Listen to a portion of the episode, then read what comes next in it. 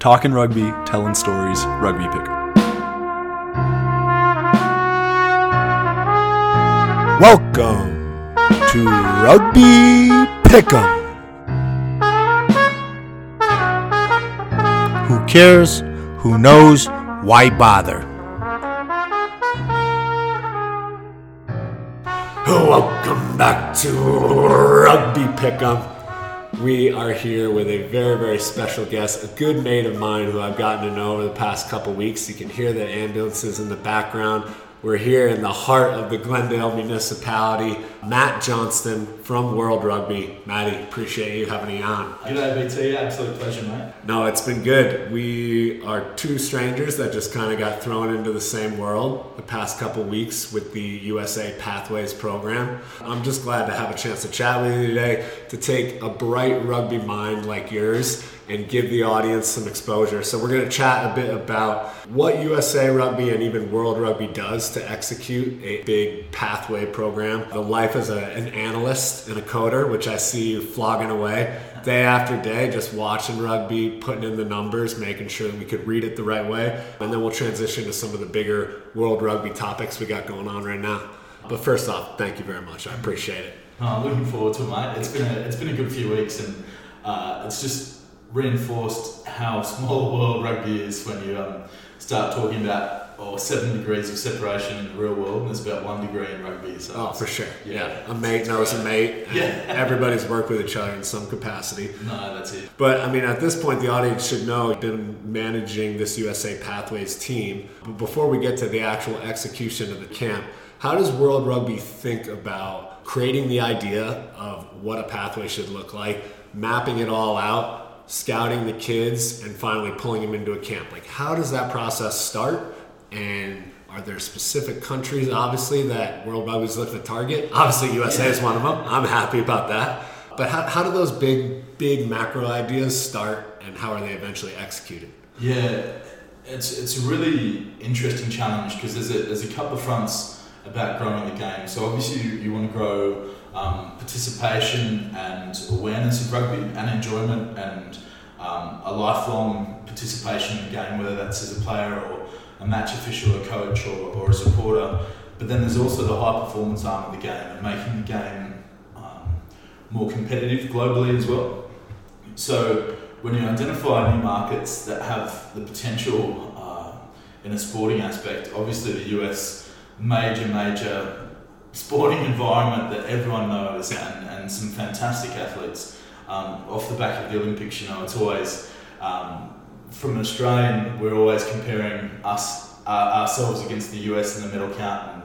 And Well, you take your swimming carnival seriously. I Yeah. went to school back there. I'm like, what the hell is this? Absolutely. Everybody gets yanked out of school to go race at the pool all day. Yeah, absolutely. So when you when you come into a market that has so many different sports and you see the potential for something like rugby, I mean, it's, it's really competitive back home, but back here, um, you know, breaking into it as well. So you want to ensure that you've got a big enough reach so that the population has access to a program, but also discovering markets where there may be athletes who, who haven't quite um, made it in other sports who, who can cross over. And we do we do a lot of crossover programs back home with the Australian Institute of Sport anyway.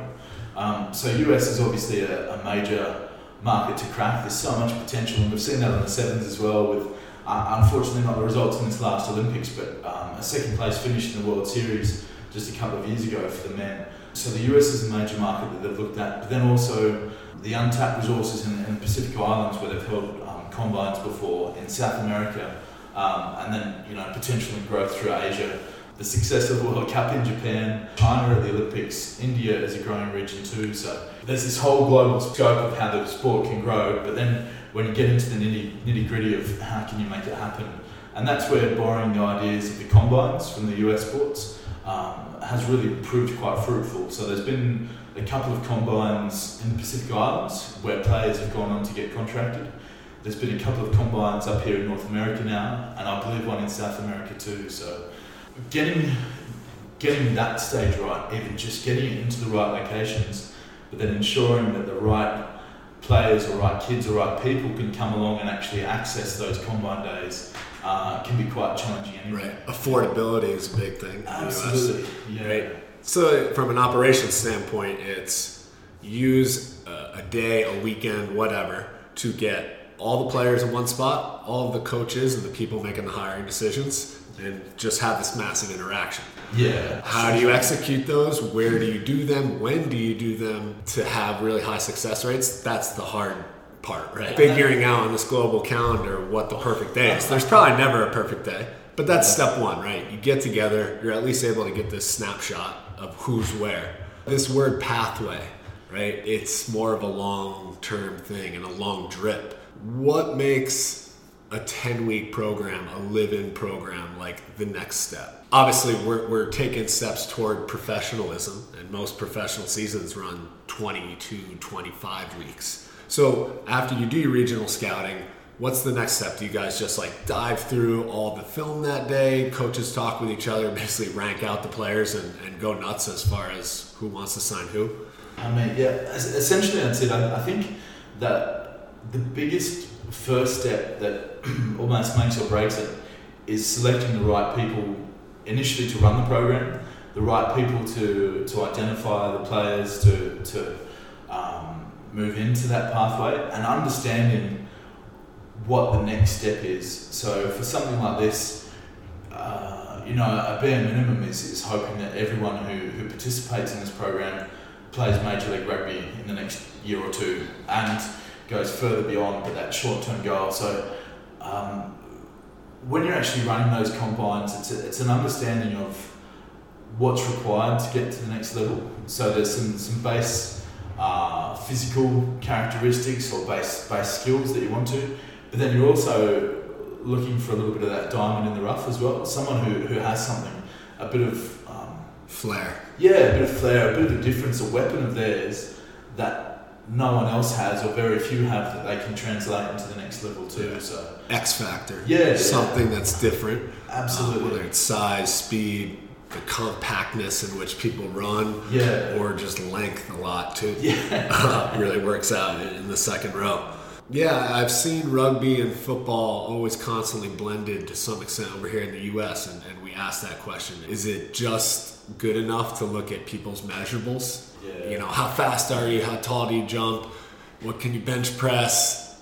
Or do we have to mix it with what is your rugby like? And I think these pathway programs, we're getting people that already have the rugby uh, foundation, at Yeah. least. And, and hopefully, as the U.S. progresses and we have programs like this longer, where kids who have been playing since six, seven, eight are stepping into a professional environment, Yeah. that seems to me the bigger the player pool gets there, the more success U.S. has, the more success World Rugby, etc. Right? You, you fill out your your pipeline or your pathway. No, it's the old um, build the base of the pyramid. The bigger the base, the more people are hopefully reaching that apex. It's, it's always, and this is where an analysis is interesting too, because the numbers can be an accelerant, but they're never the steering wheel of what you're doing. So there's always, it's the implication of what the numbers are saying, or if a bloke has got a, you know, four second 40 yard dash, but it's only straight line and he has no change of direction or, or what's his footy speed in, in a game. So they're the things that you're always after. So Yeah. that, that bare testing is interesting, but it doesn't necessarily always translate as well. Yeah, and we'll get to this when we talk coding, but it's Yeah. it's like you can't just look at the raw numbers. You got to interpret them and make sense of them, um, and then use a bit of that gut reaction on I know talent when I see it, Yeah. and, and kind of mix and mold that. Absolutely. Yeah. It's a, it's a funny balance of avoiding confirmation bias, but, but having evidence to your, your decisions as well. So- Yeah. But no, it's been great, man. Every morning I get to pick your brain and, and ask you these big level world rugby questions because at the end of the day, right, you are this big organizing body that's supposed to look at these macro topics and say, how can we accelerate certain initiatives? And I'm sure somewhere there's a document that lays out all your core values and your plan and what you're trying to do in the moment. On a smaller level, this pathways camp where you probably travel all over the world and you've done millions of camps like these. This is my first snapshot of it, and it's just really cool to see on a really micro level where we are diving into the nitty gritty with a lot of these kids, showing them bare bones professionalism. Here's how things are done, scheduling out their day, and it's been eye opening to me. I really, I really appreciate all the banter. To be honest, I, I think uh, from from my experience, when you have new players come into a program that's that's um, moving towards professional professionalism, it's all the off the field stuff. Like everyone, everyone knows footy. They know training. Uh, they know the game to an extent, but it's the recovery, it's the preparation, it's the nutrition, it's the sleep hygiene, it's getting yourself ready and up and, and to go the next day. So this is where that sort of 10 week camp is, is a really great eye opener and a test for the players because they are living it Yeah. day to day for this period. And and you can fake it for a weekend, right? You get called into the town ID camp. Sweet, I'll run fast tomorrow. I'll say yes, sir, no, thank you. Right, but the ten weeks, there's nowhere to hide. Right, you got to be a part of the culture every single day. Absolutely. Yeah. And get to week six or week seven and you're waking up and you saw, uh, and you've got to go out again for a 7 a.m. training session on field. Yeah, Uh, you can So- you can work it out as well. Who's Yeah. actually smiling they're coming onto the paddock or who's, who's half asleep. Glendale's been popping since you got here, right? You, you got here before the, the Uruguay test. Yeah. Um, so we had those two, the Eagles in and out, Uruguay in and out. We're sharing the field with the American Raptors. Uh, what have you made of it? Like Ah. the, the turf pitch certainly gets its worth here. It does. It's an amazing facility. I was lucky enough to be here in 2019 for the Glendale Sevens, um, which was uh, a, a fantastic event too, and, and to have a facility um, and and the the extra bits like the gym, the recovery centre, the meeting rooms, um, but the field itself, it's just such a kick to walk. or to walk out from where we are across the road onto the training paddock, but then to see uh, all the community events happening around it too. So we've got yeah international teams here in training, and then you've got people playing you know pick up soccer or football on there too. is is just amazing. So it's a yeah a fantastic venue in a, in a pretty amazing city Yeah. well. So. Town park, but also like staple of rugby here, here in Glendale, Colorado. Yeah, great to see. Great to see footy posts Yeah. on a park. We don't get to see them too often um, in, in the US, so it's, it's great. We've talked a bit about the turf and the leggings ruling that just came out. Um, I personally understand why people opt for turf pitches. They cost less money, they're easier to maintain, they're super dependable. Now, I think World Rugby is right to just say, hey, listen, it's a player safety thing. We really don't care what you wear. And if you want to protect your skin, you have the right to. Because I certainly would cover every inch of my body when I train here. Um, but, you know, nobody's getting super slick tights to try and make it harder to tackle. I really don't think that's the intent here. It's to save your skin. Yeah, no, absolutely. I think um, player welfare is certainly the heart of every every decision that World Rugby try and make. So to, to just protect from a few of those grazes is, is pretty key. So as you say, no one's out there wearing uh, super slippery Yeah. skins to try and avoid tackles. We're not oiling up before the game. Yeah. No, it's good. It's been good, mate. And another thing you've showed me is this this analysis side, right? Is what is it like to code rugby and, and the, the work that goes behind the computer screen, even after training? Uh, because part of that professionalism is is providing that tape to the players so they can review. So first off, thank you for teaching me how to fly the drone. My video instincts kicked in eventually, but I feel like a Spielberg now up there um, getting the wide angle, whatever you need. But tell our listening audience to any of these young players out here who might have a little bit of computer coding skill, what is it like being an analyst for a professional team or for a test rugby team? Yeah, to be honest, it's, it's one of the best seats in the house. So I got into analysis to help my coaching basically. So I figured the best way to improve was to learn from other coaches and look at what they looked at and see what they see.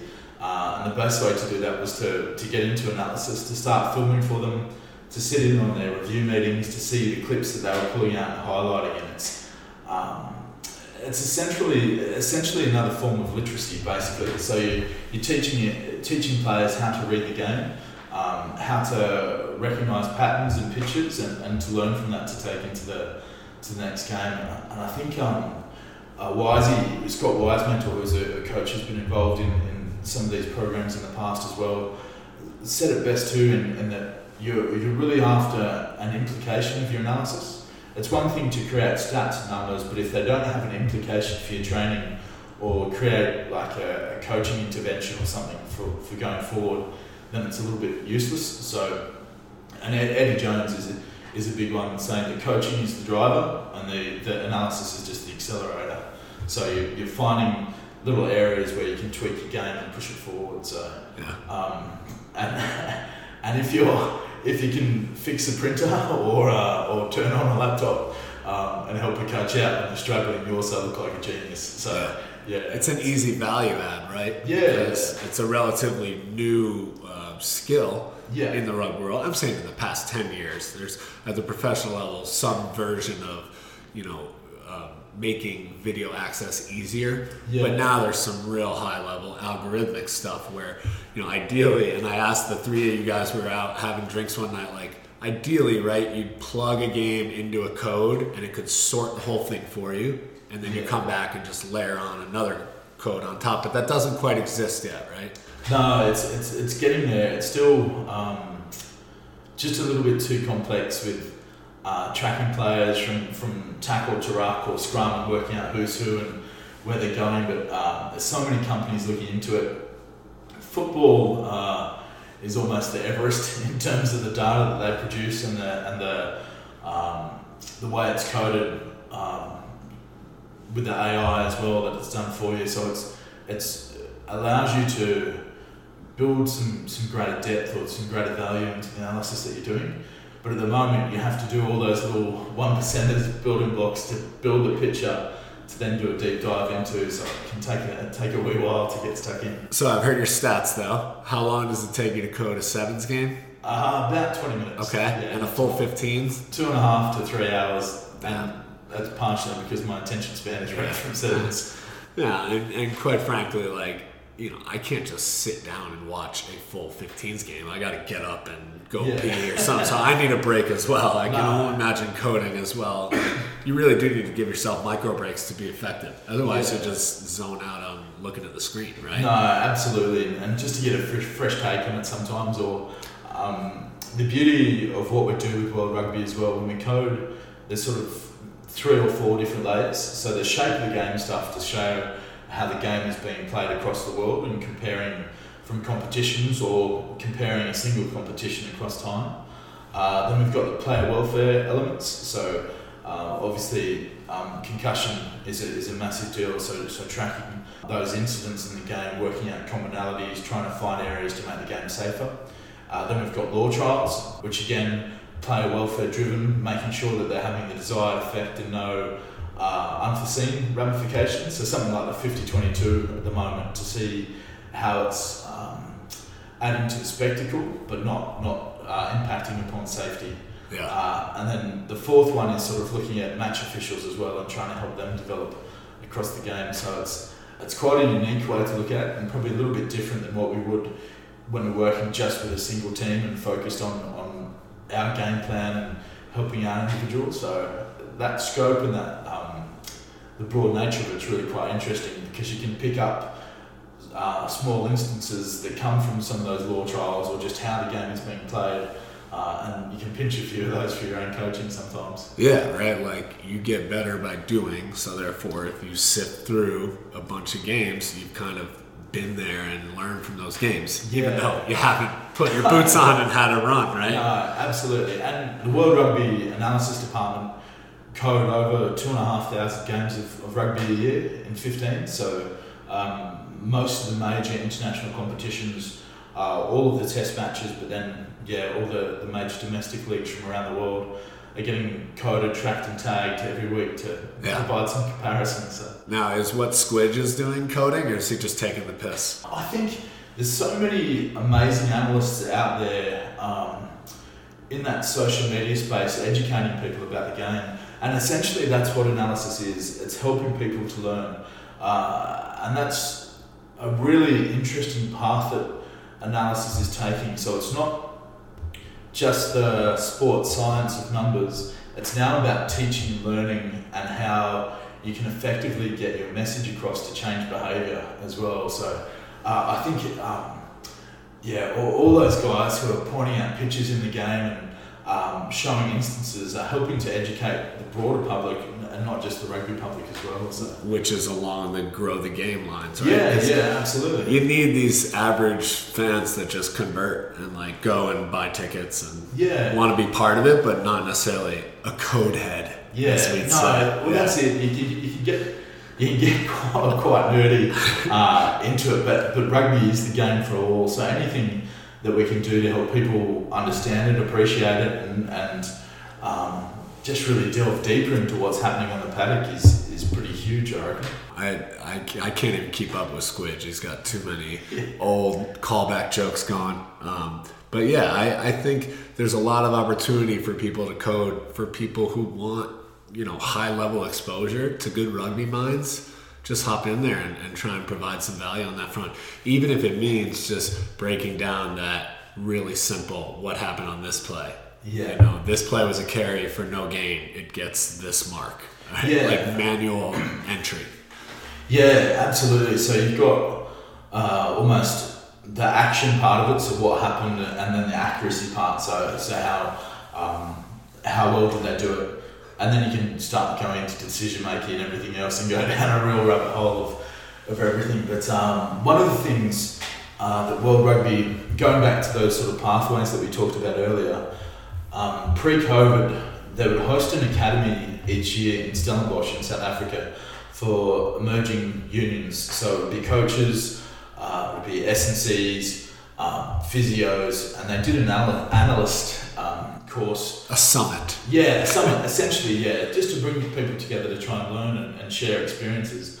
Uh, obviously, COVID hit and we couldn't do that in person, but it actually spawned this whole uh, virtual academy online, which was um, quite extraordinary. So, um, Thomas Sorsby from World Rugby, who's another analyst um, in the department with myself, we ran a six week, six or eight week program for analysts from emerging unions from around the world, which was great, just talking footy. Please tell me you didn't call it a boot camp. No, no, no, no. But um, you know, Jimmy Harrison, who works for the US national team here, is, is one of the best going around with some of the stuff that he does. And um, you're talking to, to the Georgians and the Spanish and the Kenyans and um, Fijians all through the islands, and it's uh, it was awesome. But then that led on to uh, an academy for all the analysts and the MLR um, prior to this season, this last season kicking off. So it was tremendous just getting to know all those guys, share some ideas, um, talk about um, best practice in terms of workflow, how you can make a difference,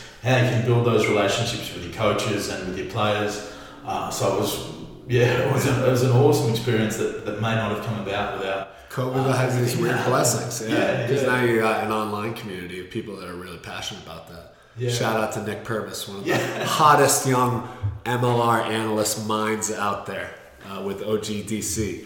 Uh, but yeah, I appreciate you giving us a look into that because I think there's a lot of opportunity for people to just call their own number and be like, listen, I may not be great with computers, but I can learn. Teach me Yeah. how. And I'm sure every coder has like a bunch of stuff they want to offload, right? That's probably too um, beginner level for them to do anyhow.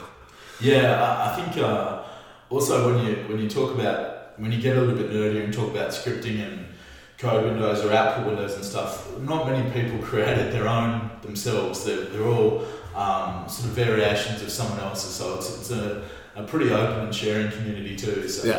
um, yeah, it's a great way to get involved to start looking at the game a little bit differently. And No one's getting the medal of I'm the best coder in the world, so no one's holding out. No, no. That's good. Yeah. Shout out to the analysts and coders out there. Um, we'll pivot back to World Rugby, right? I mean, at the end of the day, when, when you're as massive and getting on the level of things like FIFA, uh, people are going to come at you and be like, you know, you're this global entity.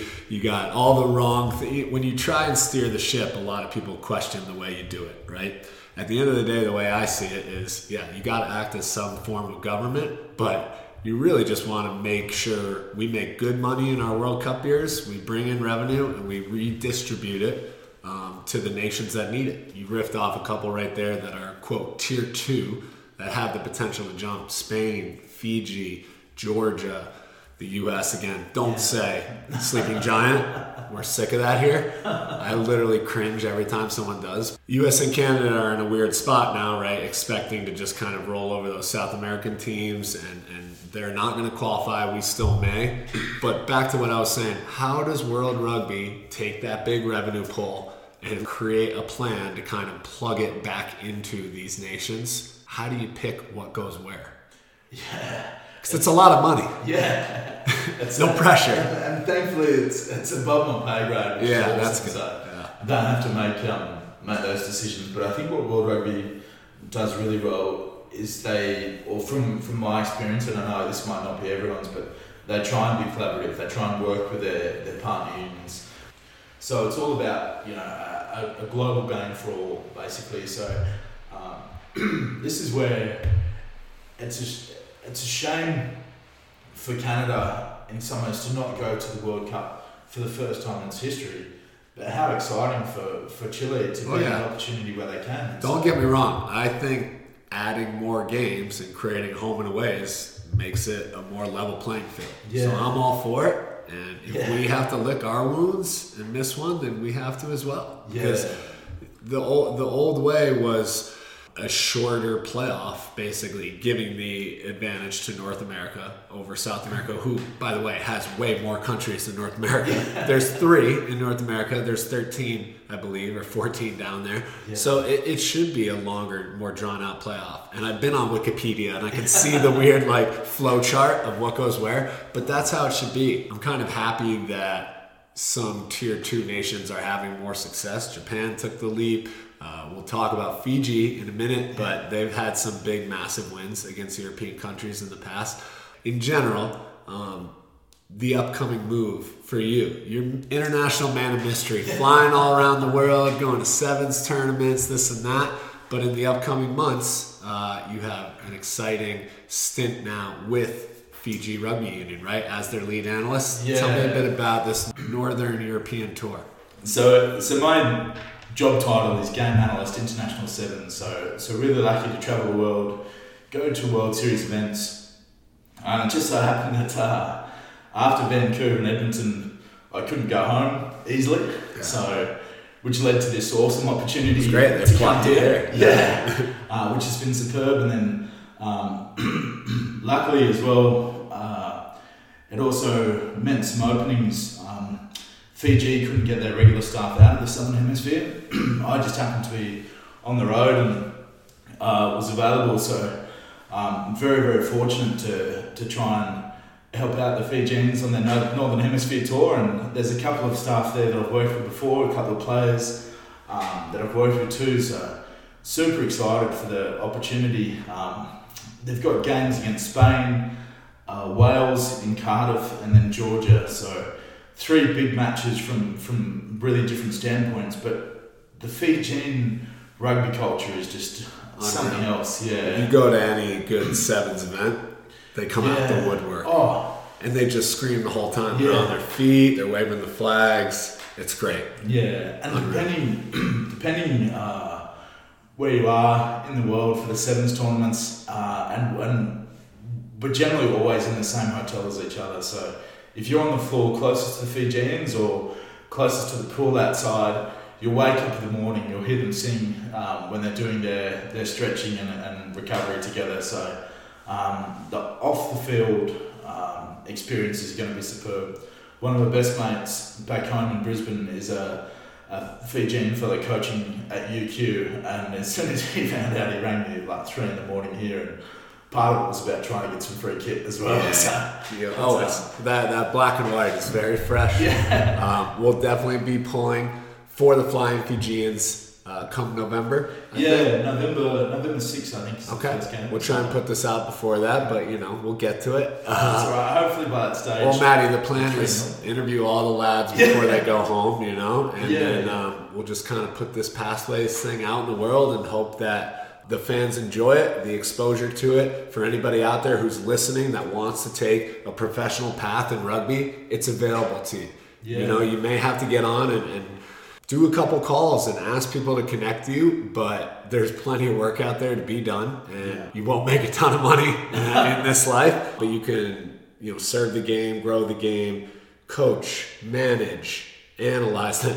No, look, it's there's so many ways to get involved in this game, um, and they're all meaningful and valuable. And, and this pathway in particular uh, is going to be so valuable moving forward. It's um, it's helping the game reach new areas of the country, exposing new players and new staff um, to some some high performance programs. So yeah, really excited to see where it'll go in the next couple of years. Yeah, it'll definitely pay dividends. Um, really excited for where some of these players are going to go because the sky's the limit.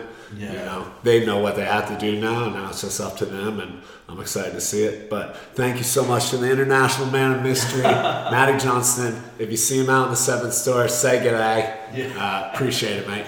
Thank you, thank you. Cheers. Pick 'em.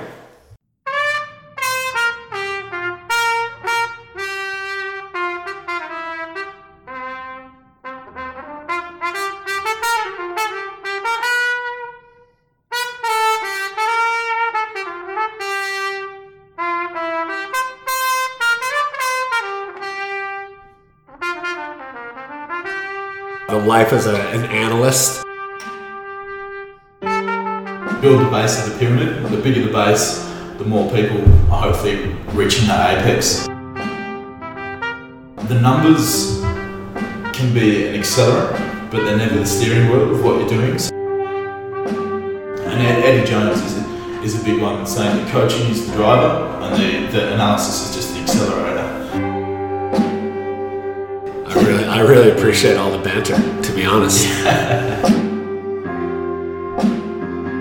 But it's the recovery, it's the preparation, it's the nutrition, it's the sleep hygiene, it's getting yourself ready and up to go the next day. So,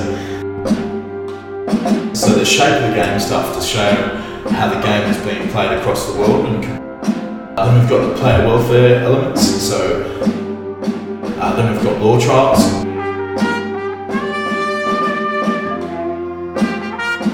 The World Rugby Analysis Department coded over two and a half thousand games of, of rugby a year in 15. So